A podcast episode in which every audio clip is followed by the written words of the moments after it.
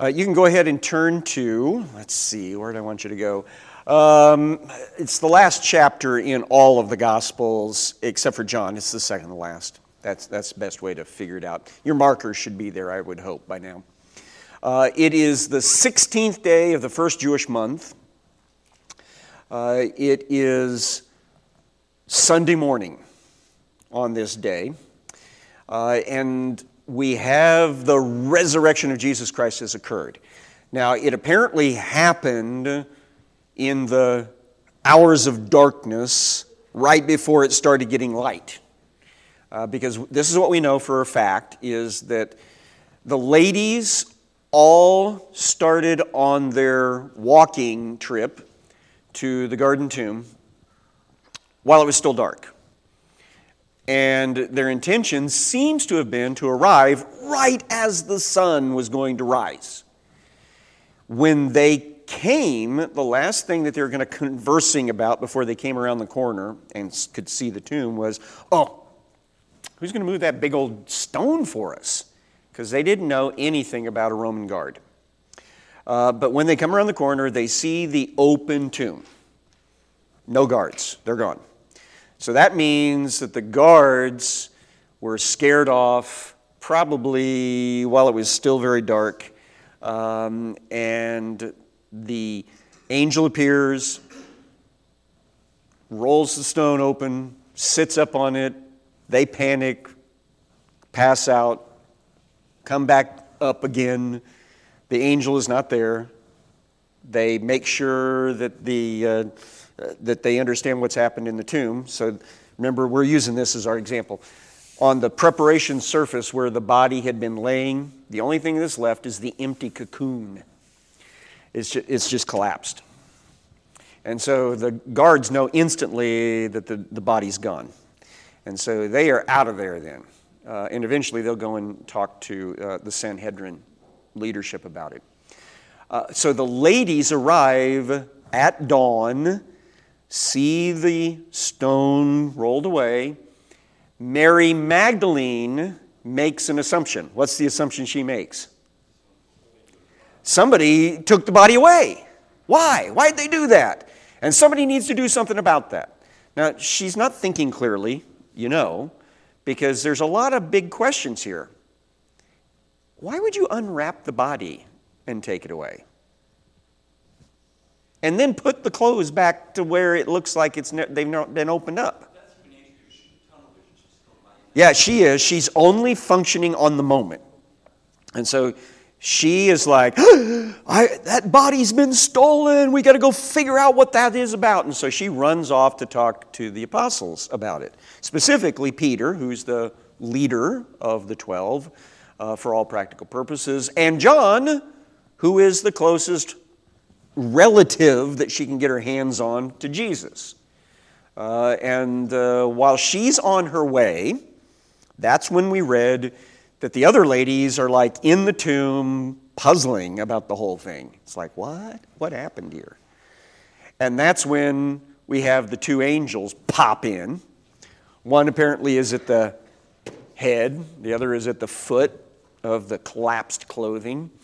And one of them tells them, you know, you know, don't be afraid. Uh, I know you're looking for Jesus of Nazareth who was crucified. He's not here. Come, you can look. Get up close and personal with this. He is not here, for he is risen, just as he said. And so they're now looking and thinking about it and uh, they go over in their heads that that is exactly what Jesus has been telling them for the last six months, that this was all going to happen literally, and they hadn't believed it. What's the last thing that the angel tells the ladies before they leave the tomb? Go tell the apostles to go to Galilee like they were told to go. Right? And so they run out of the tomb, and that's Matthew and Mark both tell that part of the story.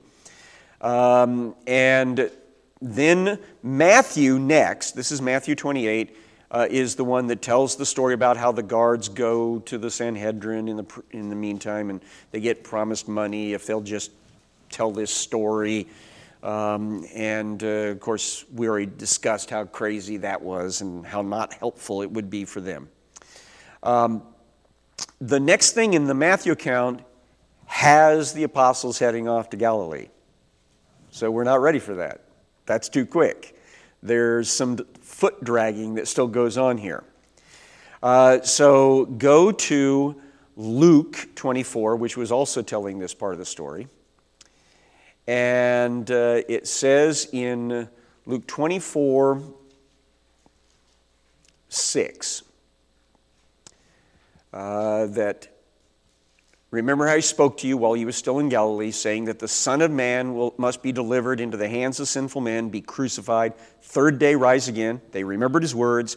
They returned from the tomb and reported all these things to the eleven and uh, all the rest. Uh, now, they were Mary Magdalene and Joanna. Anybody know who Joanna is? Wife of Chuza? Herod's steward. This is King Herod, or Tetrarch Herod is his technical title, of Galilee and Perea. And so I am convinced, you don't have to be, this is my opinion, I am convinced that Chuza was probably the guy that came from Capernaum uh, to see Jesus at uh, uh, Cana of Galilee to ask him to come down and heal his child.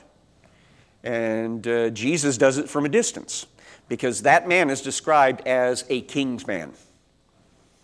And so I believe that that miraculous healing at a distance led to Joanna becoming one of the ladies that followed Jesus all over the place and supported his ministry.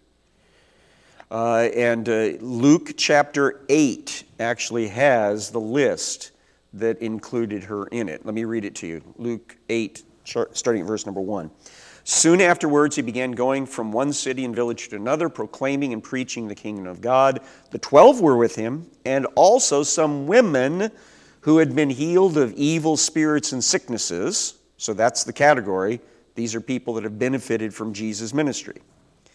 Mary, who was called Magdalene, from whom seven demons had gone out. So that tells us about her life. She must have been in the occult. So much so that she didn't just have one spirit that she was connected to, or two, or three, or four. She had seven of them that she was running some sort of relationship with, and then realized this was not good and tried to get out of it, and it was a mess. And so Jesus comes in as that authoritative third party and gets her clear of that. And so that's why she devoted the rest of her life to serving him. And so we're going to be following up with her story in just a moment. And Joanna, the wife of Chuza, Herod's steward, and then Susanna, we know nothing about Susanna, so probably either demonic possession in her or her family life uh, or some sort of sickness uh, and many others who were contributing to their support out of their private means. So these ladies, at least several of them, must have been fairly well to do. And so they were helping pay the bills as uh, Jesus and the apostles were traveling all over the place. They were probably lending uh, specific material support as well, like they may have been cooking meals they may have been cleaning. They may have been uh, running errands and, and anything else that might be needed in a group traveling around like that. And so now they have followed Jesus all the way to Jerusalem for this Passover, um, and they've been privy to these predictions uh, that he would um, uh, die and then be resurrected from the dead.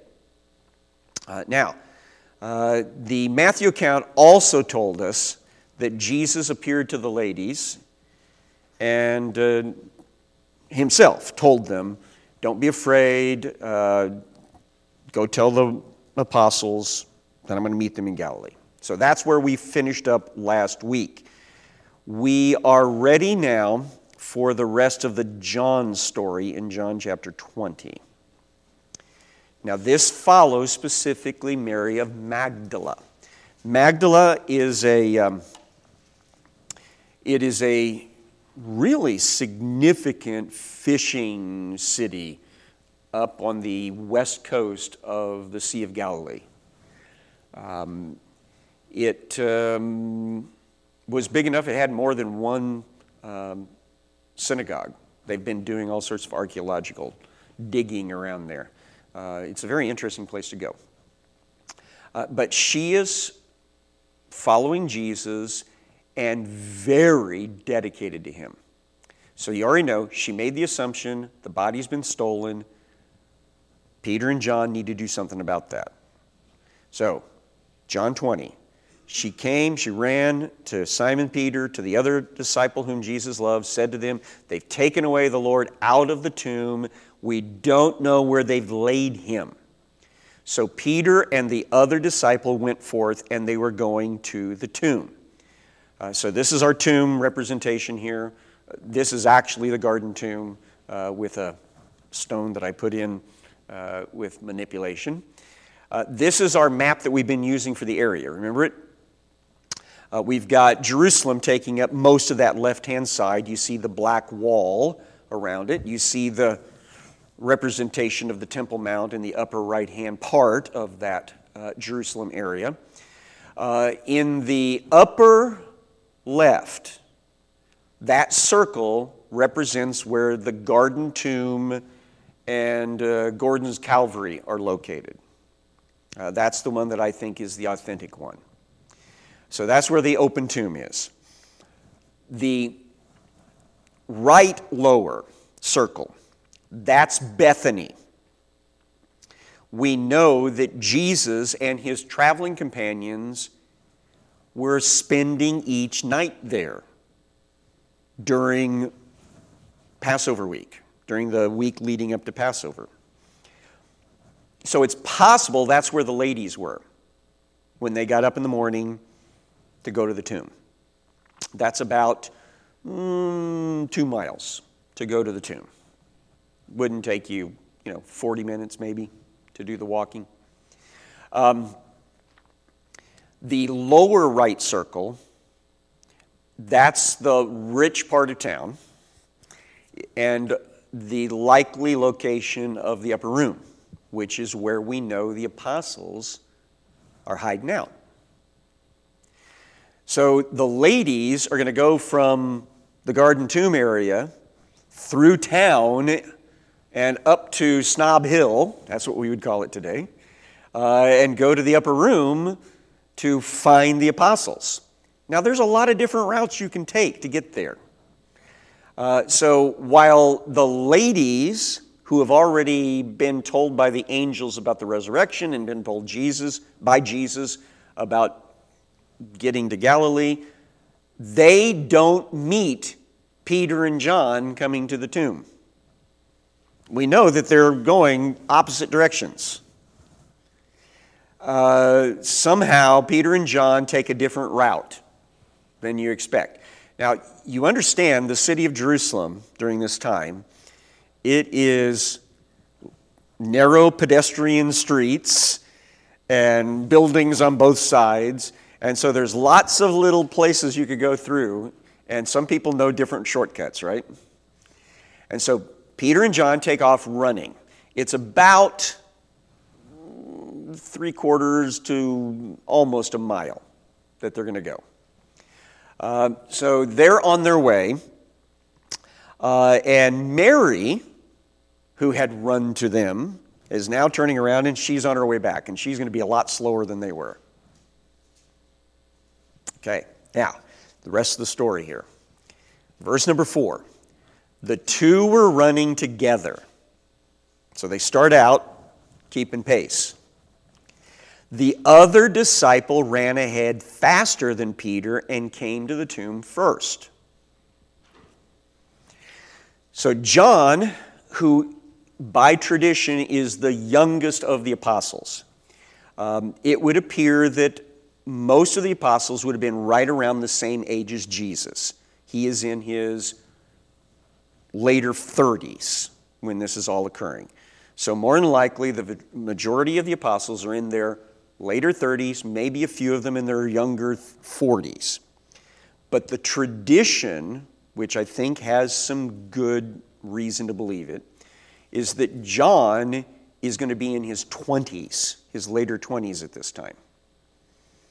So that just by itself tells you you should expect him to get to the tomb first. If you got a, tw- a 25, 26 year old racing against a 38 year old, which one's going to win?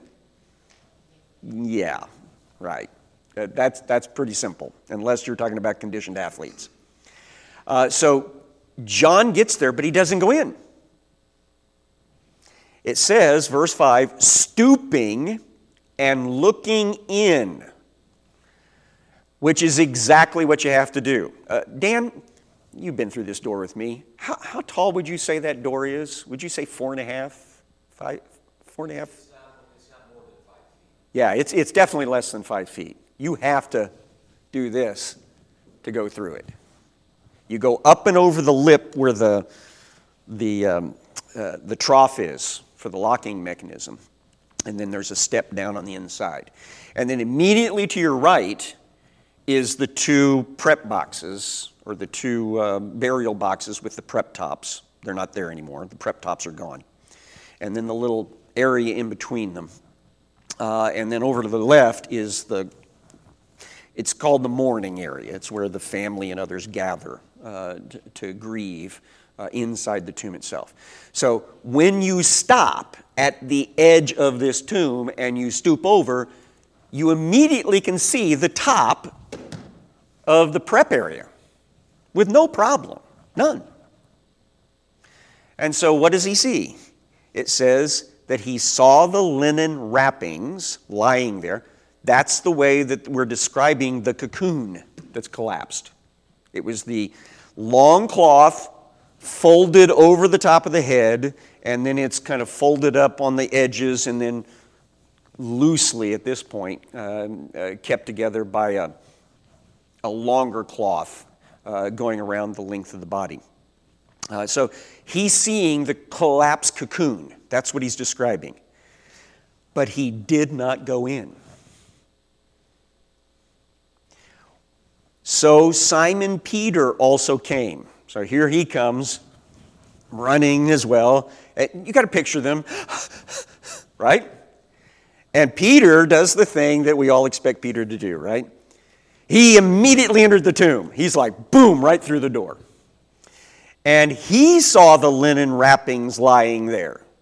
So he can see the collapsed cocoon. But Peter sees something else, which John takes note of and writes down. Verse 7. He also saw the face cloth which had been on his head, not lying with the linen wrappings, but rolled up in a place by itself. Now, there's a little bit of speculation we have to do here because we're not altogether certain. It is thought that this is that this um, separate sudarion, uh, sundarion, it's, it's the Greek word for this face cloth. Uh, it could be where you take a piece of cloth and kind of spin it together and wrap it and keep the chin shut, right? Because when a body dies, mouth drops open, and that's very not helpful to the people around that love them. Uh, and uh, even today, our morticians make sure that that is secured. Uh, more likely, though, is the other thing. They just simply take a piece of cloth and lay it over the face so that you're not looking at the person's face while you're doing all the preparations for the body. And when you close the cloth, that cloth is left in place. So that's why John notes this. This is weird. Peter saw, John didn't see it to begin with, so I'm guessing that it's on the other prep platform on the other side, which you can't see the corner, the top head area, uh, when you're just standing outside the tomb peeking in. You can see the far prep area, nice and clear, but the one that's just inside the door, you can't. And so that's probably on the other prep area just laying there. Now, why is that so weird? Why is it outside the cocoon? Yeah, the rolling up is the other weird thing. Uh, that's why you know some people think it might be that chin strap thing, which you know you just coil that there. But if it's the other flat piece of cloth, then apparently it's been rolled up in some sort of tube and put off to the side. Yeah, wrapped together. The word is coiled, uh, and so either one of those you can kind of see. Um, it's off to the side. Ultimately, we don't know which of the two for sure, and we don't know why it was coiled up. All we know for a fact is that it shouldn't have been there. If the body has been just taken out, why did they close the cocoon back up like the body hadn't been removed? Well, you know, if they just stole the body, why didn't they take the whole wrapping and everything with them?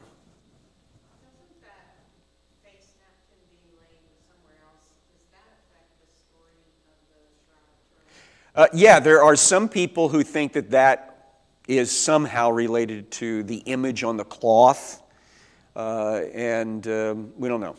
We don't know how all that works together. There's tons of relics out there that people claim, and uh, yeah, most of them, the vast majority, I am sure, are not tied in with any of the stories. They're more touristy con jobs. Um, but with this, there's too many questions. And that's why John says this, verse 8. So the other disciple, so that's himself he's talking about, who had first come to the tomb, then also entered, he saw. Saw what? The whole arrangement. He saw the collapsed cocoon. He saw the other face cloth rolled up by itself where it shouldn't be. Why? Why would it be there? It doesn't make any sense. Um, and it says, and he believed. So John is testifying this is where I started believing in the resurrection. This is where I started thinking that Jesus must have resurrected bodily from the tomb. That's the only thing that made sense for all the stuff that he was seeing. Uh, the body somehow disappeared from inside the wrappings without the wrappings being disturbed, other than collapsing. And the body apparently brought the face cloth out with it and then took the face cloth off and put it off to the side. So you can almost picture Jesus. Can we do a science fiction effect? Transporting out, and then he picks, he comes into existence again in a standing up position, takes the face cloth off, rolls it up, puts it there, and then just disappears. Because he, his body is already gone when the stone is rolled open, right? So all of that happened with his body disappearing while the, the guard is right outside. They didn't know about that until the earthquake occurred when the angel came and rolled the stone open, but Jesus was already gone at that point because the Jesus does not need a stone to be rolled out of the way for him to get out of the tomb. He walks through walls. He just transports from one location to another with no problem whatsoever. Yeah, John.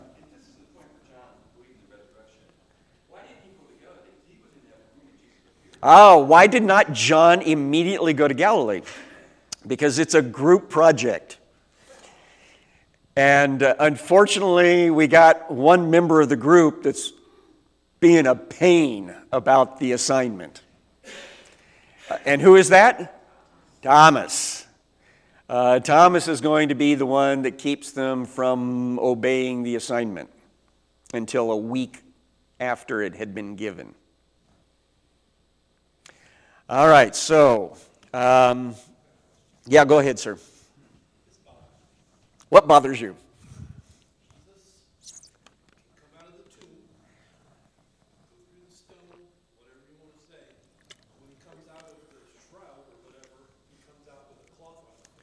Yeah, we don't know. Maybe it's just part of setting the story for their um, their amazement. Okay.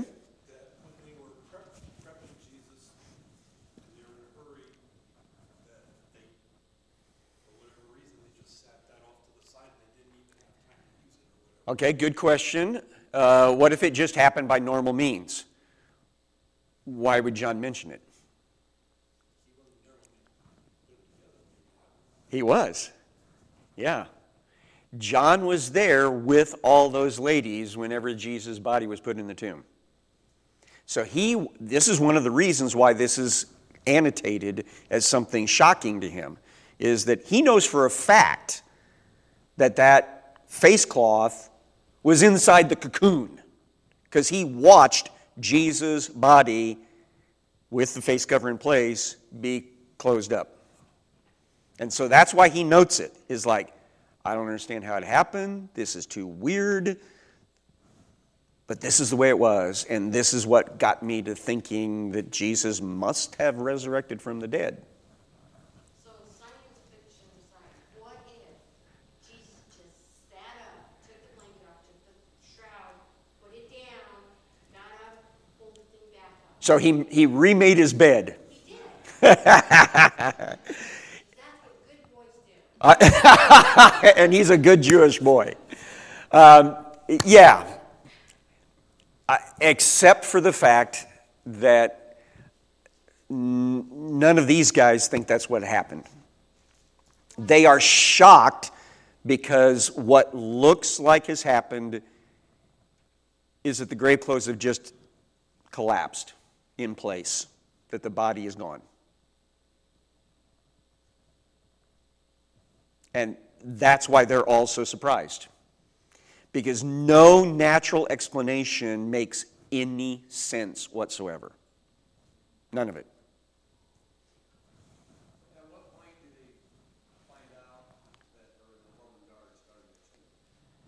Uh, they don't hear about the guards until later, uh, when the story starts going around. That there had been a detail there, and that supposedly, now, think about this being one of the apostles, somebody comes up, hey, there's a story going around that you guys stole the body. They're like, what? Yeah, there was a Roman detail out there. I didn't know anything about that. And there's no way in the world I'd take on a Roman detail. I mean, even 12 guys taking on 16 soldiers would be an unwise choice. Uh, so they hear about it later. They don't know about it uh, at the moment. All right, so verse number nine For as yet, here's a confession for you, they did not understand the scripture that he must rise again from the dead. So that's him. He's writing this story 30, days, uh, 30 years later. He says, You know, at that exact moment, when I started thinking that the resurrection must have literally taken place, I have to confess, I didn't understand the concept of resurrection in that fashion. This is John. He says, Me, Peter, the other guys, we didn't get it. It didn't matter how many times he told us, we did not understand it that way.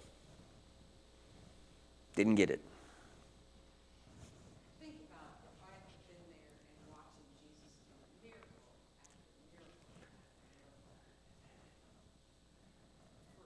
Uh huh. Three years. Three total years these guys have been with him.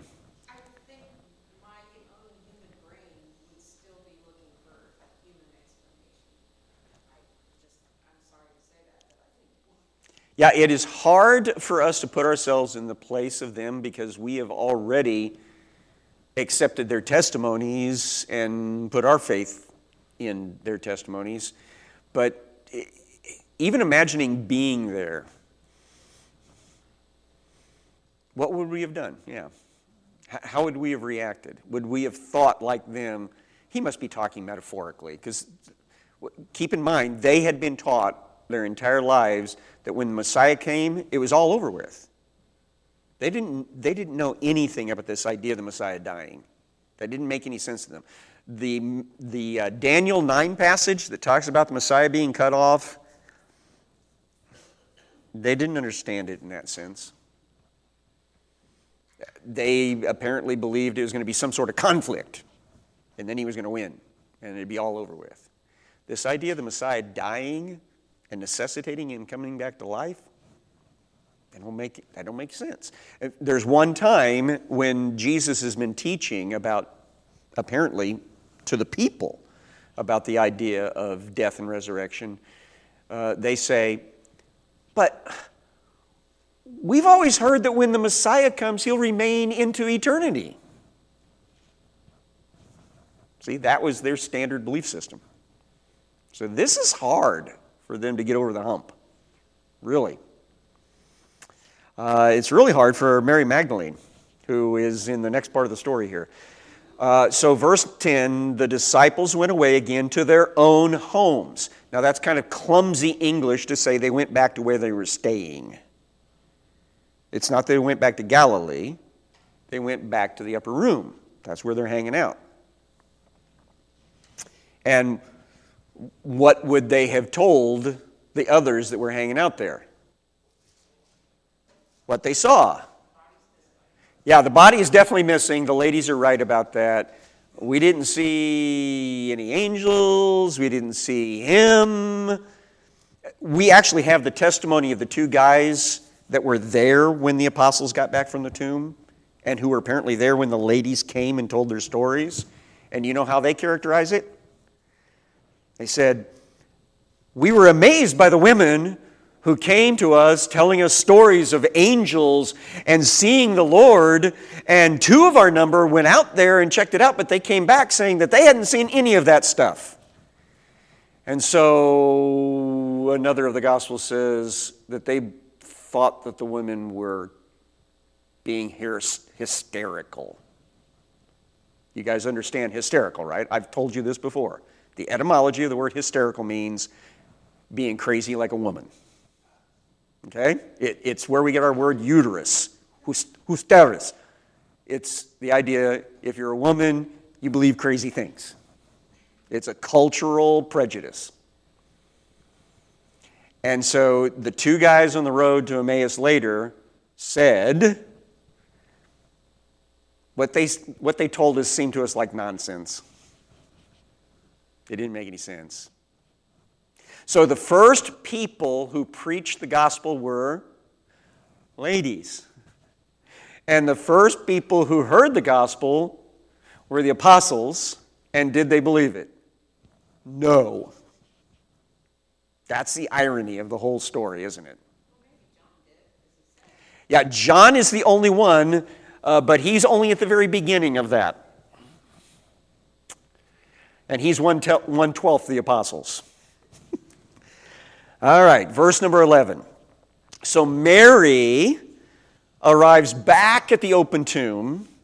Uh, we can estimate that she got there probably 20 or so minutes after Peter and John got there, maybe 15, 20 minutes, while they're still kind of wrapping up their disbelief or beginning of belief. And uh, so they're like out of there. And she's left by herself crying at the tomb. So Peter and John are on their, on their way back, saw nothing except for the grave clothes we already described. Verse 11 Mary was standing outside the tomb weeping. So she's not inside, she's outside. And so as she wept, she stooped and looked into the tomb. So she's in the same spot again. She's right here at the threshold, crying against this it's a cliff face that's been dug into, right? So she's uh, by this cliff face, she's crying and crying, and she's stooping over and she's looking in there, and she can see the prep top. She can see the collapsed clothes, and she's just terribly upset. And then she suddenly sees something that the ladies have already seen, and she sees something which the gentlemen that were just in there a few minutes ago didn't see. She saw two angels in white sitting, one at the head and one at the feet, where the body of Jesus had been lying. Now, that has to have been a little bit weird for her to see. But she doesn't assume supernatural. They said to her, Woman, why are you weeping? And she said, Because they've taken away my Lord, and I don't know where they've laid him. So apparently, she just assumes there are a couple of people just in there. I don't know. Maybe they were gawkers. She doesn't think they're angels. When she had said this, she turned around and saw Jesus standing there.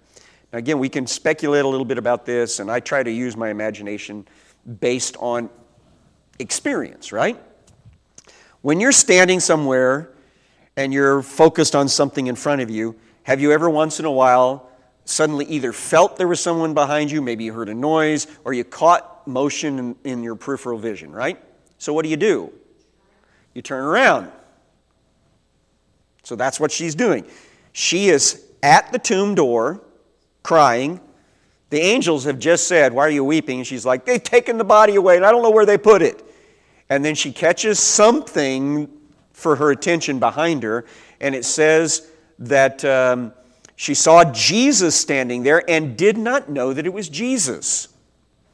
So now we come back again to this idea that I threw out in front of you last week that Jesus' resurrection body apparently looks different enough from his pre crucifixion body that you don't immediately recognize him as Jesus. Remember, I took you to the book of Revelation with the white beard, white hair. That's probably who he saw, who she saw behind her. She turns around, she sees this figure, not Jesus in her head, because it doesn't look like Jesus from, you know, three days earlier. Jesus said to her, Woman, why are you weeping? Whom are you seeking? Now, that by itself is not enough to get her attention. Supposing him to be the gardener, so this is a working garden. It is Sunday morning, and even though it's a holiday week, a gardener might come in and check on everything in here. And so she assumes that this is the guy that takes care of the place, which hopefully he would know what happened. So, she, uh, supposing him to be a gardener, she said to him, Sir, if you have carried him away, tell me where you've laid him, I'll take him away. See, if there was a problem with him being in this tomb, if that's why you moved him, just tell me, and I will help make the arrangements to get his body someplace else. So that's what she's just offered. So is she believing in a resurrection yet? No, she's believing in a funeral because that's what she came here for. Uh, Jesus then said to her, Miriam. Now that's Hebrew Aramaic. Uh, her name, Mary, in our English, is equivalent to Miriam. Miriam. The moment he spoke her name, that's when she realized who he was. Now, we have in the Gospel of John, Jesus says, the, the sheep know their shepherd's voice, right? And he calls them by name. And so there's something happening here. The moment he speaks her name, which he's probably done many, many times, recognition clicks, even though the visual side of him does not match. Jesus said to her, Miriam. She turned and she then said to him in Hebrew slash Aramaic, Rabboni, which John tells some of his readers who are not aware uh, this is the way that Hebrew, Aramaic speaking people say, my teacher. Um, it's literally my great one. That's literally what it means. Uh, but it's used as a formal uh, and uh, uh affectionate address for your teacher or your master. And uh, she, Jesus then said to her, Stop clinging to me. Now, this gets confusing when you match it to the other story of the ladies. Now, we are told in that story that they did what to his feet? Got down and grabbed a hold of his feet, and they were worshiping him. Now, did Jesus say, knock it off, quit dragging on me? No. So, why is he saying it here? Read a little bit more.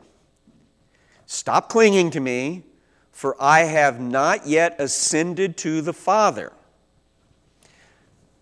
So, some people have tried to suggest that somehow Jesus had not yet gone to the Father that morning, which there is something about that in symbolism, uh, because this is first fruits day, and the high priest uh, offered first fruits on this morning uh, to God as a, uh, uh, a symbol of the coming harvest.